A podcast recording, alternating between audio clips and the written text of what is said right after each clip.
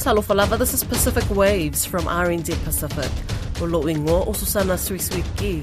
Coming up. We're learning every day, but yet the, the repair should take around about five or six days. Mending Solomon Islands damaged cable gets underway. Also, The number of people evacuated at uh, this time is 5,765. a state of disaster has been declared for Nauru due to an old bomb. And later, surprise, surprise, Bougainville remains unhappy with the PNG government.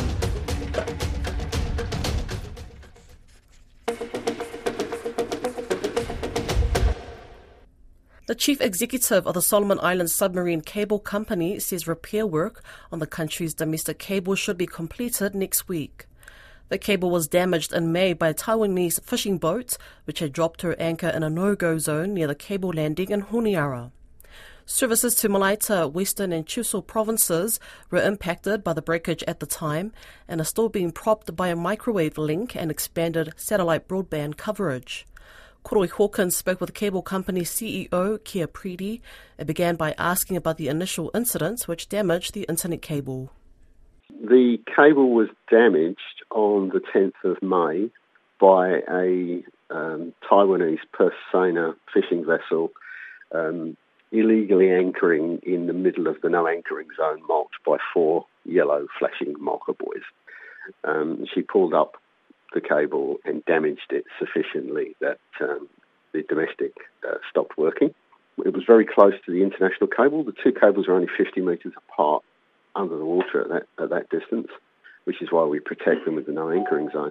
Um, and from what we can see, there's been no there was no service interruption to the international cable, but the domestic cable that connects Honiara to uh, our three provincial centres in Auki in Malaita, Noro in the Western Province, and in Taro in Choiseul Province uh, ceased at that time. They stopped.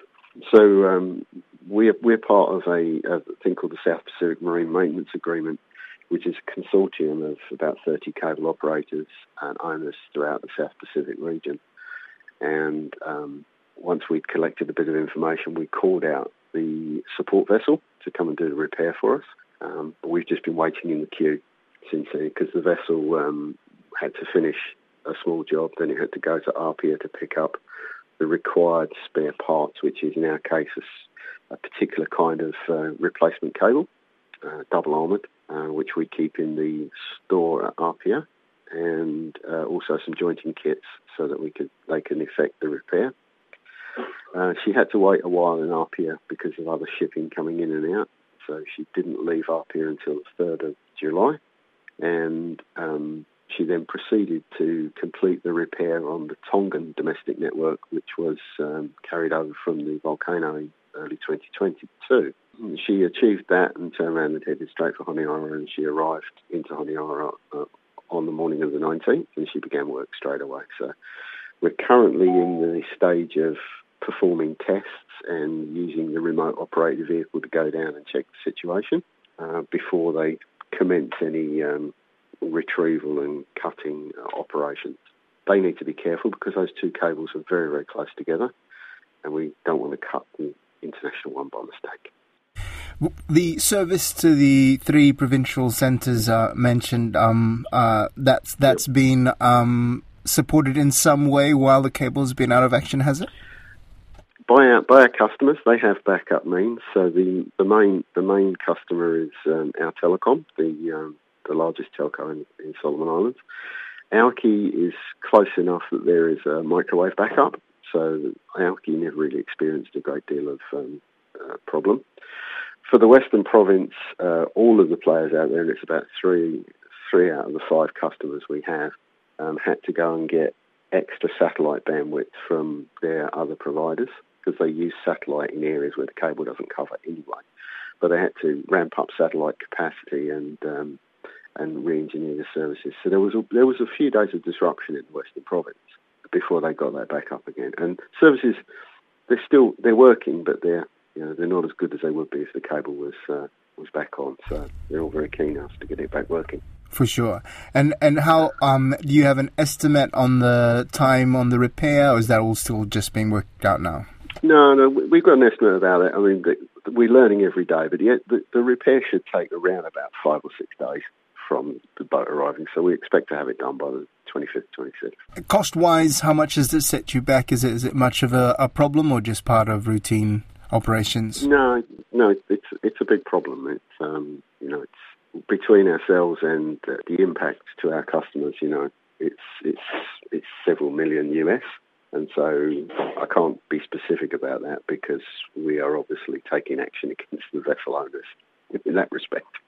Right, and can you say anything about that? I understand the vessel's still impounded in uh, um, Point Cruz? That's correct. It's actually, yes, she's anchored off of uh, Rove right now, which is the west of Point Cruz. Um, we we took legal action against the vessel owners, and under the maritime law, the vessel was arrested, so it can't leave. And that's just before the courts, is it? Do you have any timelines on that? Uh, no, no. We're they're still working out um, some finer points of representation on that. So we don't have a definite time, but it, we could get an early hearing from it if we needed to.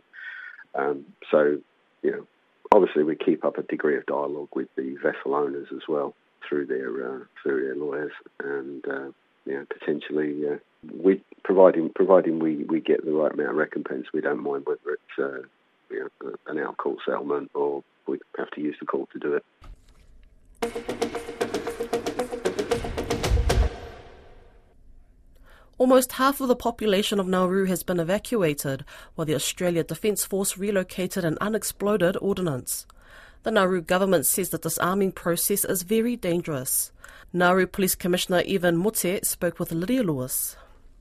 As of this morning, at 700 hours in the morning, the operation of the surrender safety was commenced to evacuate our people from where the UXO was located.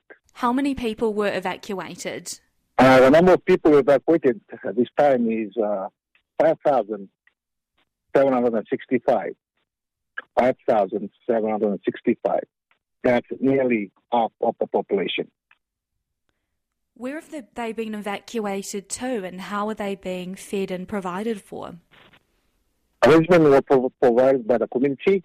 For the community, there are, there are areas that we already identify uh, at the schools and at churches that we can place our people who need some shelter during this operation. Following the extraction, can you explain where the bomb has been relocated to and has it been detonated? Thank you. Uh, the bomb was uh, conveyed to a proper place at the top site where it is safe from the public. Has it been detonated or when do you plan on detonating it? That will depend on the expert people, the ADF, to determine when is the best time for them to do that do that job. When can the residents go back to their accommodation, their homes? At this time, all members of our community have been uh, advised they can return back to normal to their residence. When will this bomb be detonated, uh, or are there still discussions underway as to when and how that will be done? Yes, at this turning point, uh, discussions are going on with the AD, ADF for them to determine when is the best time to continue the work on the UXO. Can you just describe the UXO? How large is it? What is the size? Um, can you tell me a little bit more of the make or the history behind this? Thank you. Uh, the UXO is a 500 pounder US aircraft bomb. This uh, UXO was suspected to be from the World War II.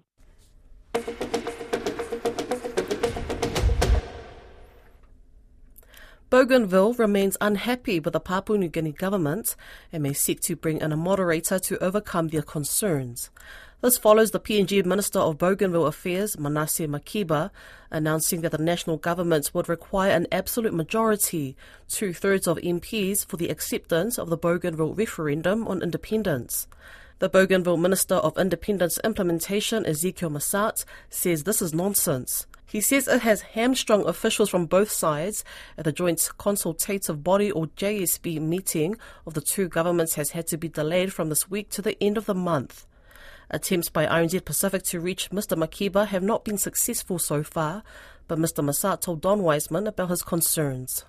There are two reasons. The main one was the inability of the technical officials on the national government side to uh, meaningfully engage. That has since been rectified. The teams met yesterday and they will likely meet over the next couple of days so that the uh, leaders have something to discuss on the 31st. The 31st will be the leaders' meeting. Yes. When you say that they were having problems engaging, you mean they couldn't get together because of logistics or they were refusing to talk to each other? What, what was going on?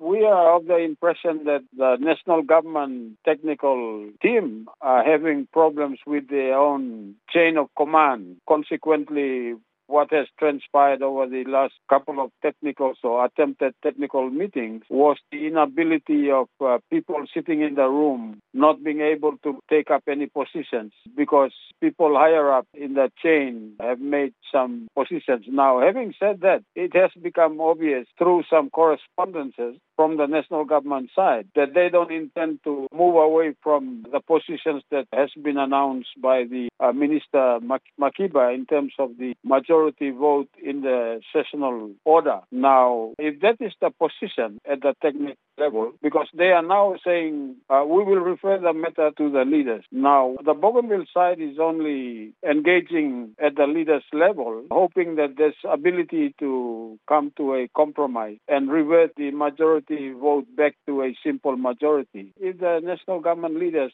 do not intend to move, then the two parties in dispute, and therefore we, on our side, the Bougainville team is looking at a uh, recommendation for a moderator to become involved. The national government, of course, is saying that there has to be an absolute majority, two thirds of the MPs, because it's a change to the constitution, and that makes sense, doesn't it? No, it doesn't. This is merely a motion for a parliament, for the national parliament, to ratify the referendum result. Now, if if it's passed on a simple majority. The real work on the constitutional amendment still applies. And that amendment will require, by law and by the standing orders, will, will require a two-thirds majority. We can't see the logic in many other ratification, if not all the ratification of treaties, being passed on a simple majority. And yet, on the Bougainville issue, it is uh, bumped up to a two-thirds absolute majority. Uh, it is merely a sessional order, and once that is uh, passed, any constitutional amendment, subsequent constitutional amendment, will therefore need a two-thirds absolute majority. So uh, we think they're putting up very high standard merely to avoid getting to the stage of the need for a constitutional amendment. So a moderator,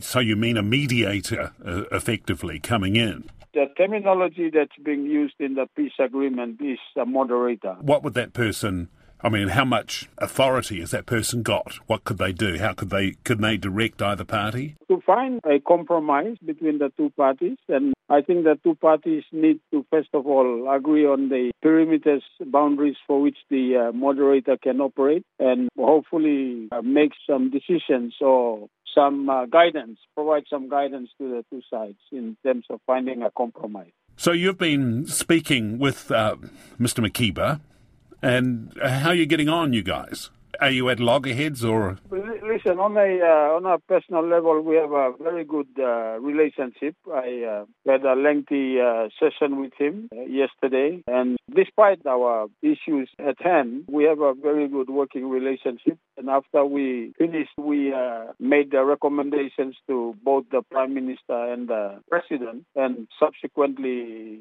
the decision has now been taken for the JSB to be deferred to the 31st of this month. So I uh, it's it's a minor delay. I, I think we're still optimistic about having the JSB uh, convened. It is only at the uh, JSB where we can really find out whether we are in dispute or not.